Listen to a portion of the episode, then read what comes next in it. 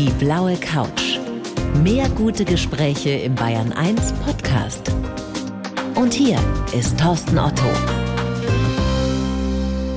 Herzlich willkommen auf der blauen Couch, Dieter Schneider. Ich freue mich sehr, dass Sie da sind. Ja, vielen Dank für die Einladung. Dieter, andere haben eine Farm in Afrika oder einen Koffer in Berlin. Sie haben ein Motorrad in Argentinien. Genau. Mit lang gefeilt an dieser Einleitung. Aber ja. Es stimmt, oder? Ja, das Bild mit dem Koffer in Berlin bringe ich auch immer. Es ist genauso wie der Koffer in Berlin, habe ich mein Motorrad jetzt in Buenos Aires stehen. Das steht da, weil Sie auf Ihrer beinahe fast Weltumrundung mit dem Motorrad von Corona dort überrascht wurden. Genau. Und es war eigentlich auch so geplant, dass ich von Buenos Aires aus dann nach Europa verschiffe, nach Madrid. Und ich wäre dann von Madrid aus auf dem Landweg nach Hause gefahren. Der Teil fehlt. Ah, das war wirklich die letzte Etappe? Genau. Oder wäre also ich bin einmal rumgefahren, also insofern habe ich die große Reise abgeschlossen. Was fehlt, wäre halt jetzt der Teil Madrid-Würzburg. Mhm. Gut, den kann man ja auch an einem verlängerten Wochenende nachholen. Das wird hoffentlich irgendwann wieder gehen. Das sind Pi mal Daumen insgesamt gewesen 100.000? 100.000 Kilometer, ja, ganz genau. Ja. Mit einem Motorrad? Mit einem und demselben Motorrad, ja. Sehr guten, zuverlässigen Motorrad, ja, fast ein Freund. Ich habe ihm auch einen Namen gegeben, ja. Mein Motorrad. Ja, Toni heißt er. Der Toni? Ja, Toni. Aber es ist nicht das Motorrad von der ersten Reise Würzburg-Südafrika. Nein, das wäre zu viel des Guten. Das habe ich damals verkauft, das wäre zu viel gewesen. Und es ist ja so, ich bin kein Mechaniker, ich bin kein Schrauber. Das heißt, ich brauche immer ein zuverlässiges Motorrad für unterwegs. Und insofern habe ich mich dann entschieden, das alte zu verkaufen und das neue, aber es ist das gleiche Modell, wieder neuwertiger zu kaufen. Das alte war das Ihres Sohnes, ne? Genau. Das haben wir uns gemeinsam gekauft damals. Er hat mich wieder zum Motorrad gebracht. Ich bin also Wiedereinsteiger, als er mit 18 kam und den Führerschein machen wollte. Und er wollte sich eine gebrauchte, ich glaube, Honda kaufen. Dann habe ich gesagt, nix, wegen dir habe ich damals aufgehört. Als die Kinder kamen, habe ich aufgehört. Und jetzt gehen wir zusammen zum BMW-Händler und kaufen uns ein gescheites Motorrad. Ja, es gibt so viele tolle Motorradmarken. Was gibt's da alles? Entschuldigung, ja, natürlich. Ducati und was gab's früher noch? Zündapp und Kreidler. Ja, genau. Hatten Sie sowas? Hatte ich auch. Moped, 50er, ja klar. Ich habe ziemlich früh, logisch, neues Ritzel oder größeres Ritzel vorne drauf, alles möglich. So hat es angefangen mit 14, die Leidenschaft für Zweirad. Und es war damals schon so ein Fluchtfahrzeug. Also ich bin auf dem Land groß geworden, 10 Kilometer bis zur nächsten Stadt. Also mit dem Moped konnte man dann schon ins Kino. Der Duft der großen weiten Welt. Ja, absolut. Jetzt steht der Toni in Buenos Aires. Ja. Wann holen Sie Toni? Sobald es möglich ist. Also ich habe gezweifelt. Ich hätte jetzt die Option gehabt, eine Spedition hätte mir Toni nach Frankfurt verschifft. Und dann habe ich mir aber überlegt, na gut, ob der jetzt hier steht. Ich meine, ich kann im Moment ja eh nicht fahren, es schneit draußen. Oder in Buenos Aires, das ist ja jetzt eigentlich wurscht. Und es ist ein gutes Gefühl, ein Motorrad in Buenos Aires stehen zu haben, voll mit Gepäck und allem. Also das es ist ja alles dort. Ich brauche dort nur aufzusteigen. Titel auf dem Buch, ne? Ich habe noch ein Motorrad in Buenos Aires. Ja, ein schöner Titel, ja genau, ja. Ja, erzählen Sie ruhig weiter. Also ich habe Buenos Aires leider auch nur im Lockdown kennengelernt als Geisterstadt und ich habe 2 Wochen in einem wunderschönen Stadtteil dort gewohnt, wo die ganzen Tango-Lokale, Restaurants sind, aber Lockdown, also war alles zu. Das heißt, ich habe die Stadt wirklich ganz tot erlebt und ich würde sie gerne mal lebendig erleben, deswegen freue ich mich schon drauf, wenn ich wieder zurückkomme. Ich wünsche Ihnen sehr, dass das irgendwann und zwar bald passieren wird. Ja. Dieter, stimmt es, dass Sie von dieser Reise, von dieser geplanten Weltumrundung mit dem Motorrad weder Ihrer Frau noch Ihrer Tochter erzählt haben? Ich wusste es selber nicht, als ich losgefahren bin, dass es eine Umrundung wird. Es war noch nicht mal eine Idee, sondern... Aber was haben Sie denn gesagt? Ich fahre jetzt einfach mal los. Es wird eine große Tour, so habe ich es kommuniziert. Ich möchte die Seidenstraße fahren, ich möchte in den Iran, ich möchte nach Persepolis im Süden von Iran. Das habe ich allen kommuniziert und dann kam die Frage, ja, wann kommst du denn wieder zurück? Und daraufhin habe ich geantwortet, ich kann euch genau sagen, wann ich losfahre, aber ich kann euch überhaupt nicht sagen, wann ich zurückkomme. Was haben Sie denn befürchtet, was passiert, wenn Sie sagen, ich mache eine Weltumrundung? Na gut, dass ich große Lippe riskiere und dann kurz vor Linz geht mir der Motor kaputt und ich kann wieder zurück. Also das wollte ich mir nicht antun. Und außerdem, ich glaube, so ein großes Projekt ist auch ganz schwer zu planen im Voraus. Ich glaube, es ist auch besser so, dass man es Stück für Stück macht, also dass man guckt, dass man nach vorne geht. Auch ich selber hatte 2 Momente auf der Reise, wo ich fast abgebrochen hätte und zurückgereist wäre. Also insofern war das jetzt im Nachhinein genau richtig. Unterwegs war es dann immer so, ich wurde dann angeschrieben, Social Media, WhatsApp, ja, wann kommst du denn jetzt nach Hause? Als ich in Australien war, weiß ich noch, da kamen immer so die Fragen, ja, wann kommst du denn nach Hause? Dann war die Antwort immer, ich komme an einem späten Sonntagnachmittag. Sie waren auch an Ihrem 60. Geburtstag unterwegs, ne? Ja, das war eigentlich die Botschaft, die ich meiner Frau dagelassen habe, dass ich meinen 60. nicht in Deutschland verbringen möchte. Also das war gesetzt. Von daher wusste sie, aha, der ist dann unterwegs bis zu seinem Geburtstag und dann kommt er zurück. Und ich habe den Geburtstag in Sumatra mit den letzten freilebenden Orang-Utans verbracht. Das war im Dschungel, das war ein tolles Erlebnis. Nur die Orang-Utans und Sie? Ja, genau. Ja, und nichts zum Anstoßen, oder? Nichts zum Anstoßen. Ich weiß nicht, ob die Alkohol trinken. Ich glaube eher nicht. Abends dann schon, als wir von dem Trekking zurückkamen. Und dann dachte meine Frau, dass ich jetzt zurückkomme. Und dann habe ich halt den Versuch gestartet mit einer E-Mail, weiß ich noch. Und ich habe ihr geschrieben, es gibt eine Möglichkeit, von Kuala Lumpur aus nach Australien zu verschiffen. Sehr günstig, so schnell und gut komme ich nie wieder nach Australien mit dem Motorrad. Und dann kam die Antwort, ich habe gefragt, was so Ihre Meinung ist, und es kam eine kurze Antwort. Du hast immer gemacht, was du willst, und das habe ich dann als Go interpretiert. Und puh. Ja, puh, genau. Ich war weit genug weg, Gott sei Dank. Aber die Stimmung hat sich wieder gelegt. Das heißt, das Schloss war noch drin, das war nicht ausgetauscht, als ich zurückkam. Und alles gut. Als wir vor 2,5 Jahren gesprochen haben, Dieter, da haben Sie von Ihrer ersten Motorradreise eben von Würzburg nach Südafrika erzählt. Was war denn der größte Unterschied jetzt von dieser Reise, dieser beinahe Weltumrundung, also dass es eben viel länger gedauert hat, zu dieser ersten Reise? Ja. Klar, es gibt jetzt viele Unterschiede, aber der Hauptunterschied war, die Reise damals war für mich eine Traumaverarbeitung. Es war eine Therapie. Nach dem Tod Ihres Sohnes. Es war ein Jahr nach dem Tod meines Sohnes. Mit unserem Motorrad bin ich losgefahren und ich habe das einfach für mich gebraucht. Die Reise, das hat mir auch geholfen damals, mit dem Schicksal umzugehen. Und jetzt die Reise ist einfach mehr Leidenschaft, Passion gewesen. Freude. Ich kann mit dem Schicksal oder mit der Trauer sehr gut umgehen. Ich habe das Thema dann auch wirklich offensiv gespielt, weil ich hatte ja die Mission, immer unterwegs auch Aufmerksamkeit zu wecken. Über Depressionen zu sprechen, an denen Ihr Sohn eben litt. Ja. Genau, und was ich jetzt auch nach wie vor mache, bereiten ja gerade auch ein Filmprojekt vor zu dem Thema.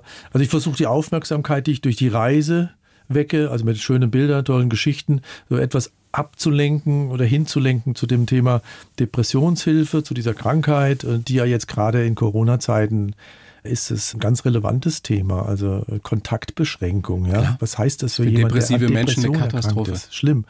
Und insofern, glaube ich, kann ich jetzt mit dem Projekt einerseits auch Reisebilder zeigen, was wir ja im Moment auch nicht können. Wir können nicht in der Weltgeschichte rumreisen. Das heißt, ich kann schöne Bilder, also sehr aktuelle Bilder und Geschichten zeigen und andererseits auch auf das Thema Depression hinweisen und sagen, wir müssen den Menschen helfen, die jetzt im Lockdown sind. Es ist jetzt 6 Jahre her, dass Ihr Sohn sich das Leben genommen hat. Ich glaube, niemand kann sich das vorstellen, was das für einen Vater, für eine Mutter bedeutet. Man kann ja auch niemandem wünschen, dass er sowas irgendwie mal nachvollziehen kann, sondern das ist eine Katastrophe, die größte Katastrophe vielleicht im Leben eines Menschen. Wie hat sich denn der Schmerz verändert? Der geht ja wohl nie ganz weg, oder?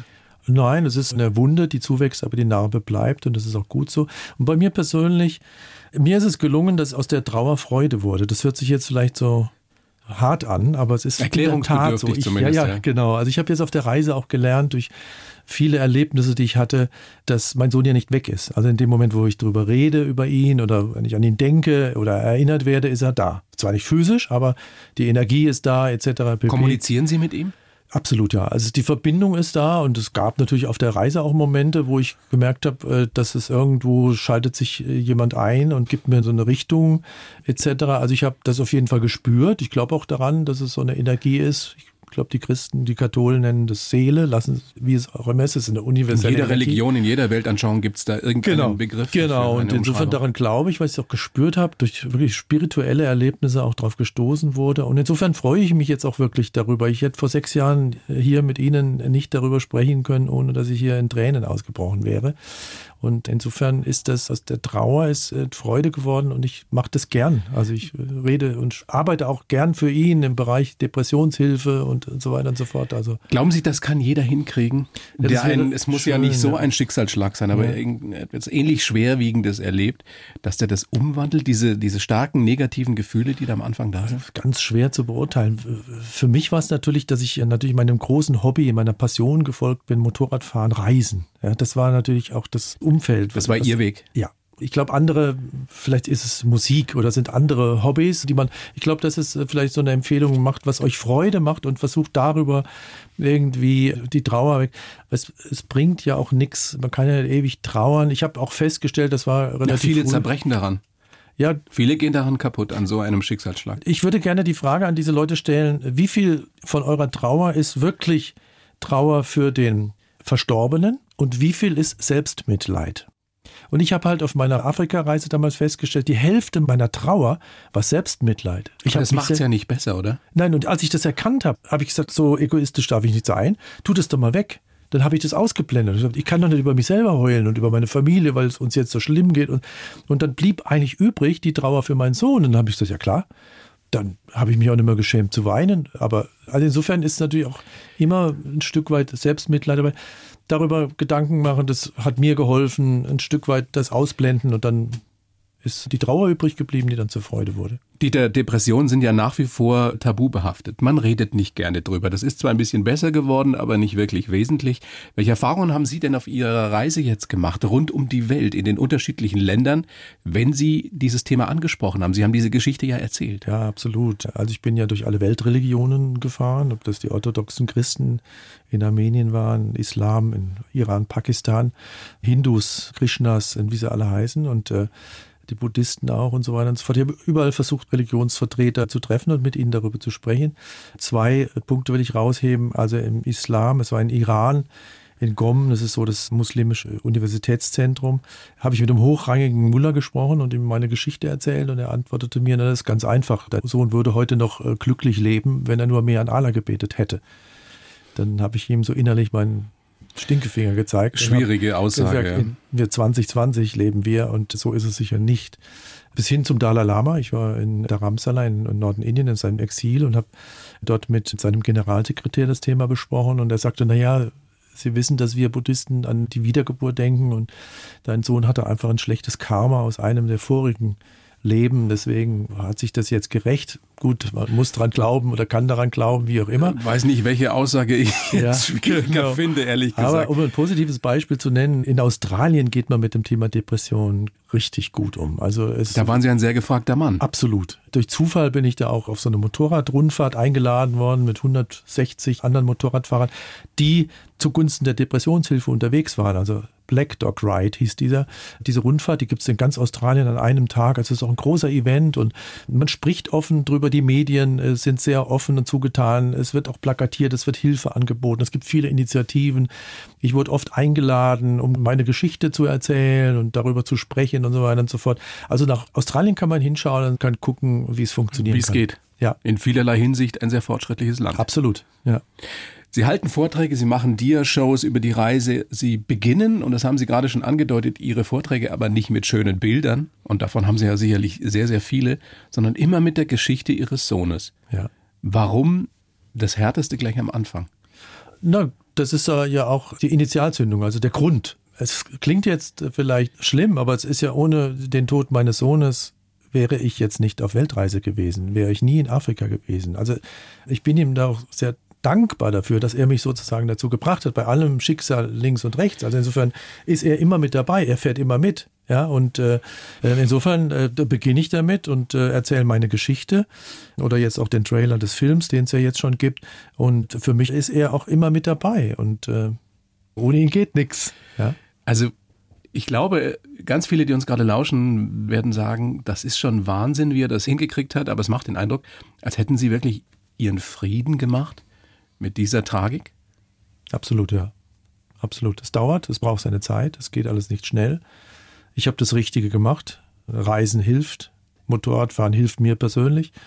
Ich habe das gemacht, was mir Spaß macht, habe aber alles auch sehr dankbar und demütig angenommen. Alles, was ich erlebt habe unterwegs und gesehen habe, also es ist unglaublich. Ich weiß auch, das wertzuschätzen, dass es ja nicht selbstverständlich ist, dass man einfach auch mal fast 2 Jahre so aus dem Alltag raus kann.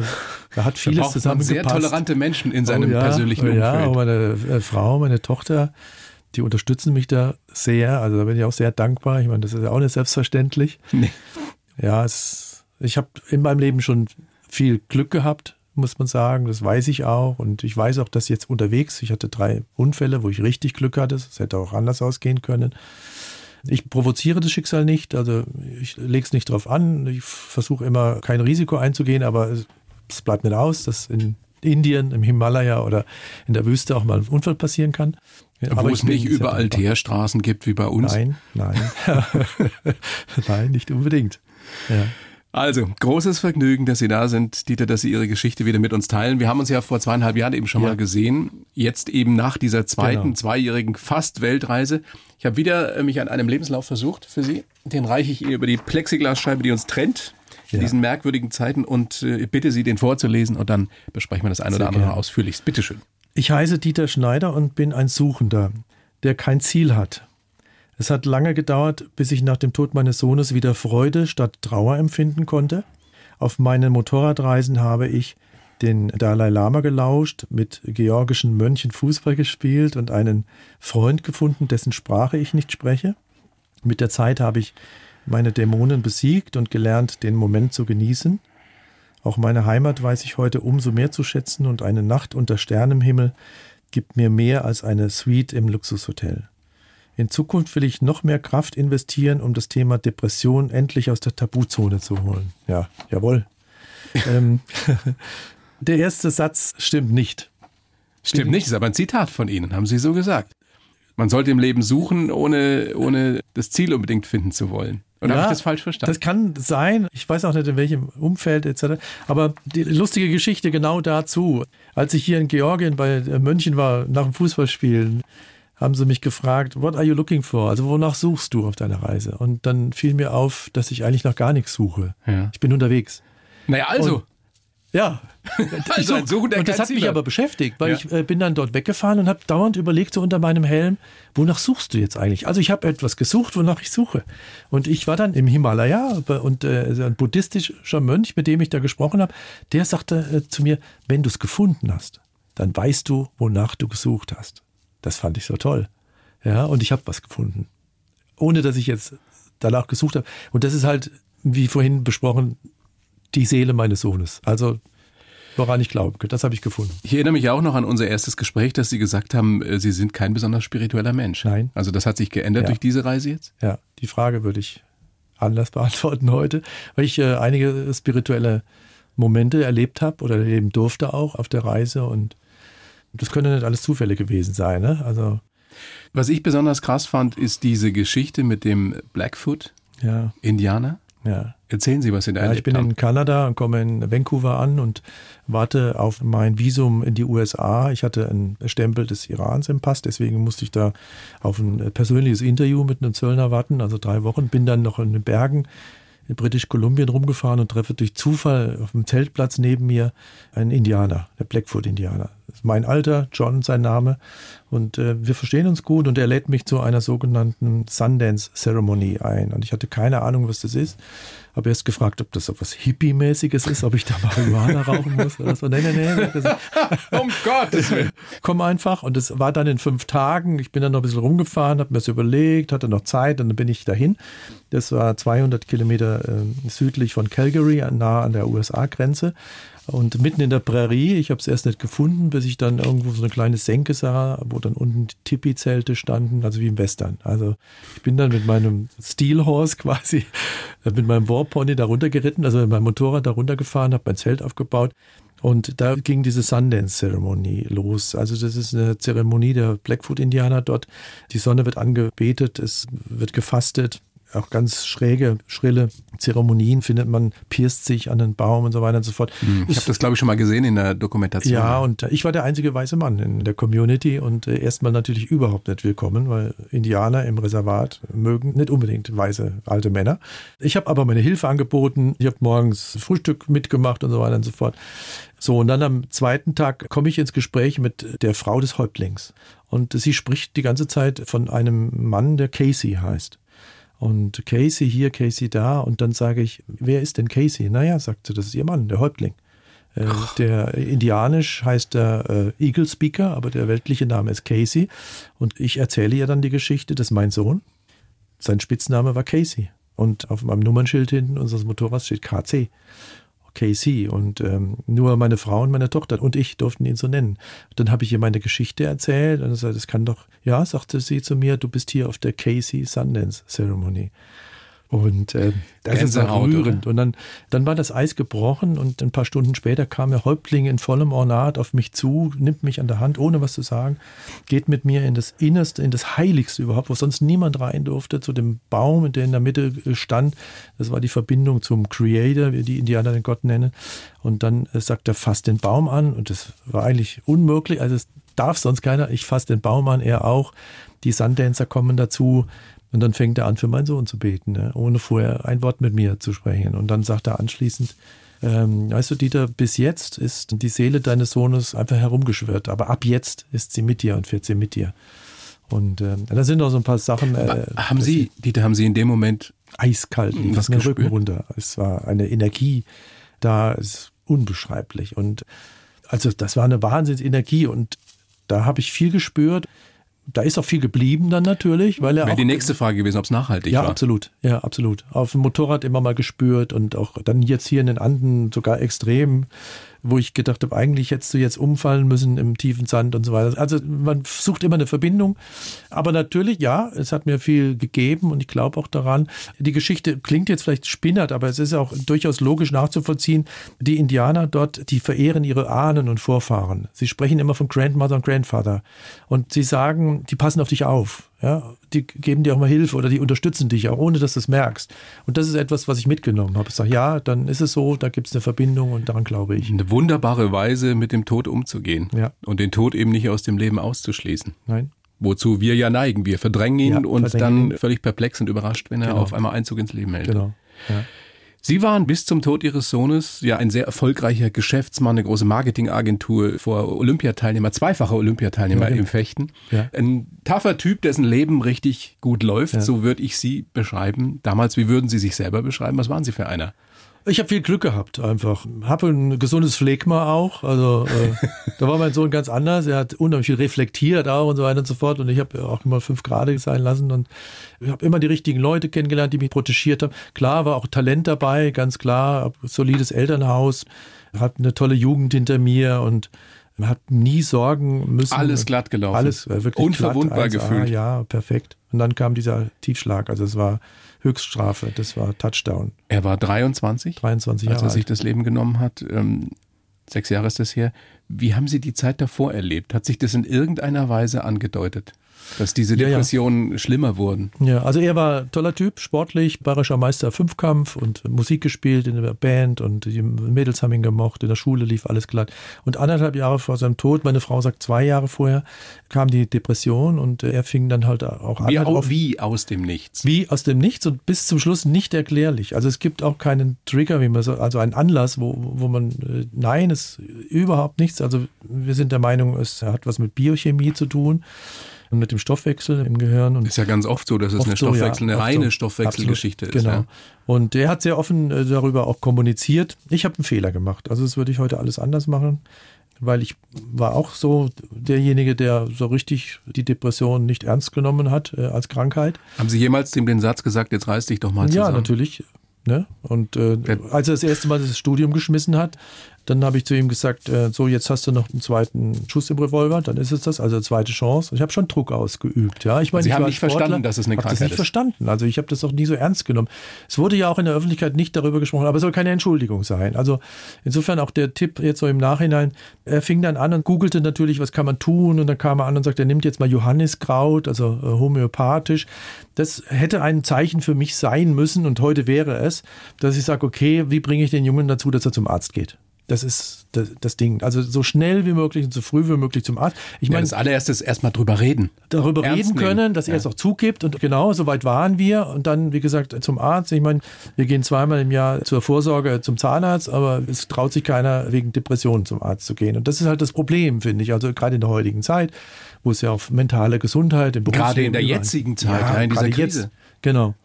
Und jetzt habe ich auch schlimm, was das Tabuthema anbetrifft. Mir sagte jetzt letztens ein Klinikmediziner, die Psychiater in der Klinik, die werden gerne ernst genommen unter den Kollegen, unter den Ärzten, ne? Der Kardiologe, ja, der Orthopäde, ja, das sind die großen. Es ist nach wie vor so, dass es da eine Hackordnung gibt und da kommen die Psychiater sicherlich nicht an erster Stelle. So, aber jetzt mal unter uns, ich meine, unsere Arbeitswelt ist ja gar nicht mehr so körperlich abhängig. Das heißt, der Psychiater ist doch heute, in der heutigen Zeit, genauso wichtig wie der Orthopäde. Vielleicht gehen wir nochmal einen Schritt zurück. Welche Symptome hat Ihr Sohn denn gezeigt? Woran haben Sie dann irgendwann gemerkt, das ist nicht nur, jetzt reiß dich mal zusammen, sondern es ist eine schwere Krankheit? So. Die Niedergeschlagenheit über einen längeren Zeitraum, also über Wochen. Er war vorher ein Sonnenschein, hat viel gelacht, gelächelt, das war weg. Er hat nur noch reflektiert, sich nur noch Sorgen gemacht, also sehr negativ, dann auch so von der Kleidung her, den Hoodie über den Kopf und so weiter und so fort. Er hat auch offen darüber gesprochen, dass er sich entschuldigt hat und sagt, er kann jetzt leider hier beim Essen jetzt nicht so lustig sein und so, weil es geht ihm nicht gut. Das war einfach auch sichtbar und daran merkt man das schon oder haben wir es gemerkt, aber er ist, wie gesagt, offen damit umgegangen. Er ist ja auch in die Klinik, er ist dann auch die letzten 8 Wochen war er in der Tagesklinik, wurde auch auf Medikamente eingestellt, was ich befürworte eigentlich. Also das ist, glaube ich, heute so weit, dass man das machen kann und sollte, damit man überhaupt an die Krankheit auch rankommt. Und wir dachten eigentlich, es wird jetzt alles besser und er war auch gut drauf und wir waren richtig happy und dann stand die Polizei vor der Tür. Was ich mir Gott sei Dank nicht vorstellen kann, ist, wenn man so eine Nachricht bekommt, wie haben Sie es danach geschafft, jeden Morgen wieder aufzustehen und zur Arbeit zu gehen? Wie geht das? Das ist wie Not aus. Also als hätte jemand einen Knopf gedrückt und die Maschine ist aus. Also anfangs bei mir war es so, dass ich wahnsinnig viel Adrenalin hatte. Also ich musste laufen gehen, ich musste unheimlich viel Adrenalin im Körper gehabt und so. Und das war ganz schlimm. Also meine Frau und meine Tochter, die sind stabiler damit umgegangen. Das fand ich ganz toll, wie die damit umgegangen sind, sehr offen. Ich war so eigentlich emotional so das Weichei in Anführungsstriche. Ja, ich hab echt Probleme gehabt. Und dann bin ich natürlich erzogen, Sie kennen das, ne? Ein Junge heult nicht, ne? Boys don't cry. Speziell als Leistungssportler. Ja, genau. Und plötzlich wird es dann ganz weich. Und also es hat mir echte Probleme gemacht. Und wie gesagt, diese Tour nach Afrika mit unserem Motorrad hat mir dann da echt rausgeholfen. Wussten Sie das? Das ist vielleicht meine letzte Chance, aus diesem tiefen, tiefen Loch rauszukommen. Nein.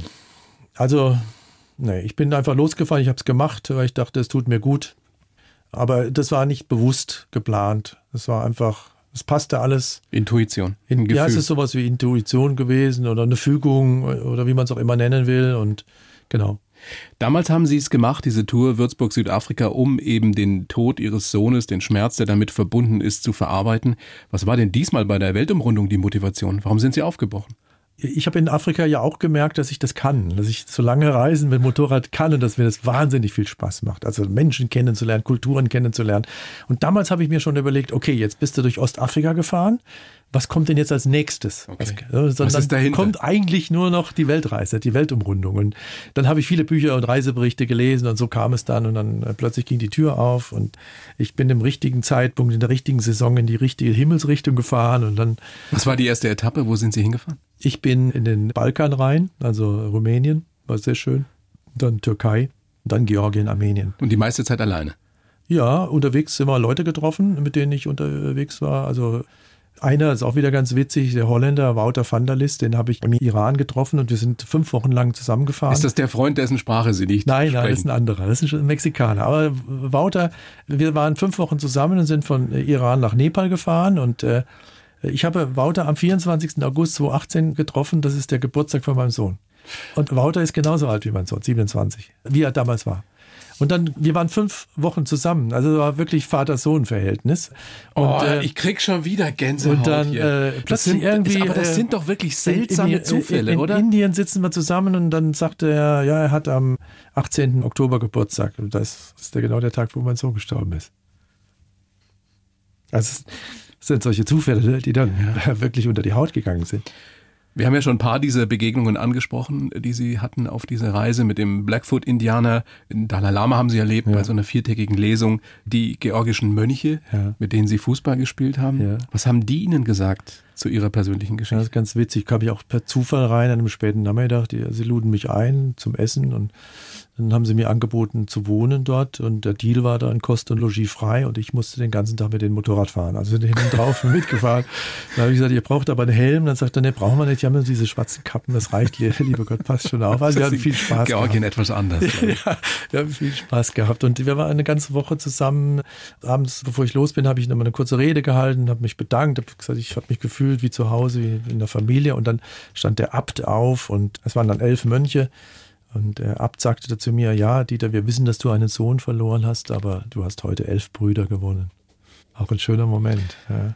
Das sind Dinge oder Aussagen, die man nicht vergisst. Nein. Erlebnisse, die man immer mitnimmt. Ja. Absolut. Ja, das ist Reisen. Also man muss sich drauf einlassen. Absolut. Ja. Wer war nun dieser Freund, dessen Sprache sie nicht sprechen, den sie gewonnen haben auf der Reise? Armando aus Mexico City, Menschen haben gemocht. Wir haben uns zufällig in Nicaragua getroffen und sind dann losgefahren und hatten ja das gleiche Ziel auch mit Ushuaia, also ganz im Süden von Südamerika. Wir waren 5 Monate zusammen.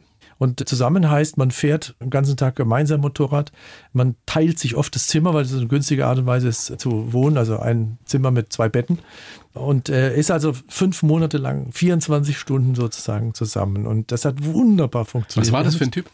Es war kein auffälliger Typ, vom Aussehen her etwas kräftig natürlich. Und er sprach kein Englisch, ich spreche kein Spanisch. Aber ich habe immer gesehen, wenn er gesprochen hat zu den Menschen, die haben immer sofort gelacht. Also er war ein positiver Mensch. Und aber wie habt ihr euch denn verständigt? Ja, wir haben so eine eigene Sprache entwickelt, die natürlich ein Wortschatz von 10 oder so, aber viel mit Handzeichen auch. Und er hat versucht, Englisch zu sprechen. Ich habe versucht, Spanisch, aber wir haben eigentlich nicht kommunizieren können, also so wie wir das jetzt hier tun. Aber wie habt ihr euch kennengelernt, wie habt ihr euch verstehen gelernt, wenn ihr nicht dieselbe Sprache? Bei einem Bier haben wir uns kennengelernt und man ist Motorradfahrer, also man hat natürlich auch so, ich habe mir auch oft überlegt, genau, weil Sie jetzt auch das ansprechen, wie kann das funktionieren, ja, also wie kann man 5 Monate mit jemandem zusammen sein, auf engstem Raum und sehr viel Spaß haben und Freude haben. Wir haben uns zum Beispiel nie gestritten, nie.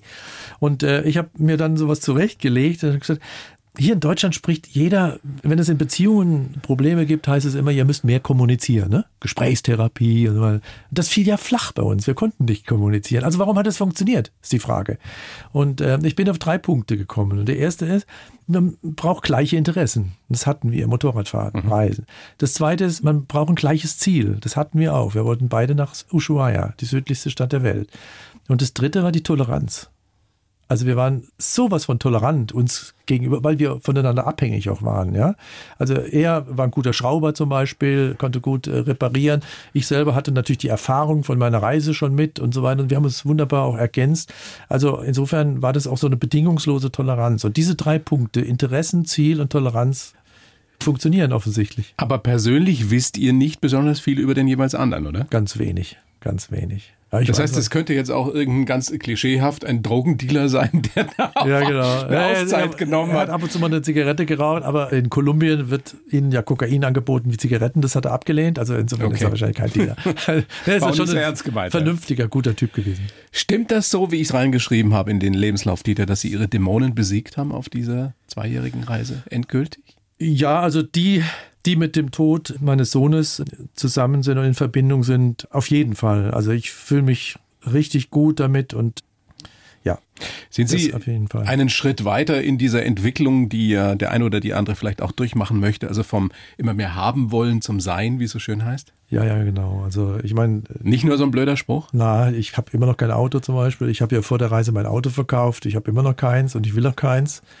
Ich habe reduziert ohne Ende. Ich habe, glaube ich, mir kein Kleidungsstück gekauft seit April, seitdem ich hier bin, trage die alten Sachen auf und ich brauche nicht mehr viel. Also ich brauche sowieso nicht viel im Moment. Also das, was da drin steht, lieber mit dem Zelt irgendwo unter einem Sternenhimmel campen und eine schöne Tour hinter sich haben, als in einem 5-Sterne-Luxushotel. Es ist eh alles Schauspiel. Also ich meine, wir erleben es ja gerade hier in Corona. Worauf kommt es an? Ne? Lass uns gesund bleiben, dankbar sein und das Leben genießen.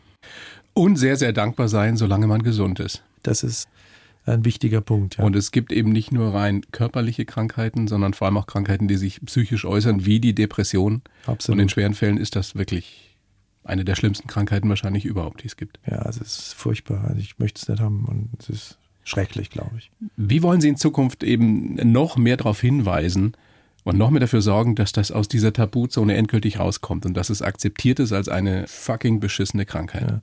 So viel wie möglich darüber sprechen, auch in der Öffentlichkeit. Also ich lege große Hoffnung in den Film, den wir da gerade machen. Das sind so ein 60-Minuten-Film, wo die Experten auch zu Wort kommen, wo ich aber trotzdem auch schöne Bilder und tolle Geschichten von meiner Reise bringe. Das ist so eine Vermischung. Also ich sage immer, das ist ein Film, der Fernweh weckt, auch Leben retten kann, weil wir auch Informationen zum Thema Depression rüberbringen.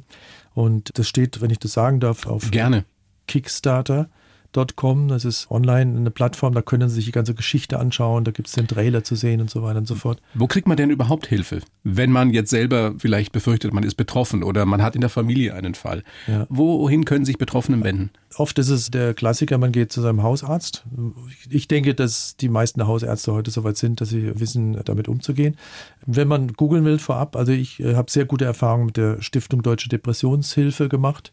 Stiftung Deutsche Depressionshilfe.de.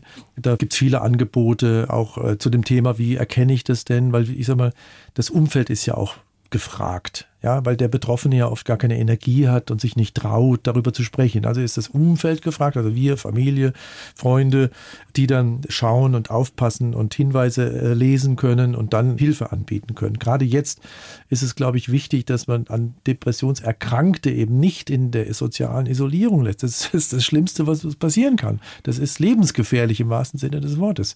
Und insofern muss das Umfeld da jetzt auch aktiv werden, Kontakt suchen, anrufen, wie geht's dir heute und können wir also schauen, dass man irgendwie den sozialen Kontakt beibehält. Und die Stiftung Deutsche Depressionshilfe, die unterstützt mich auch persönlich bei dem ganzen Projekt, auch den Film, was es Fachliche anbetrifft. Der Professor Hegel ist so die Koryphäe in Deutschland. Er kommt auch zu Wort in dem Film.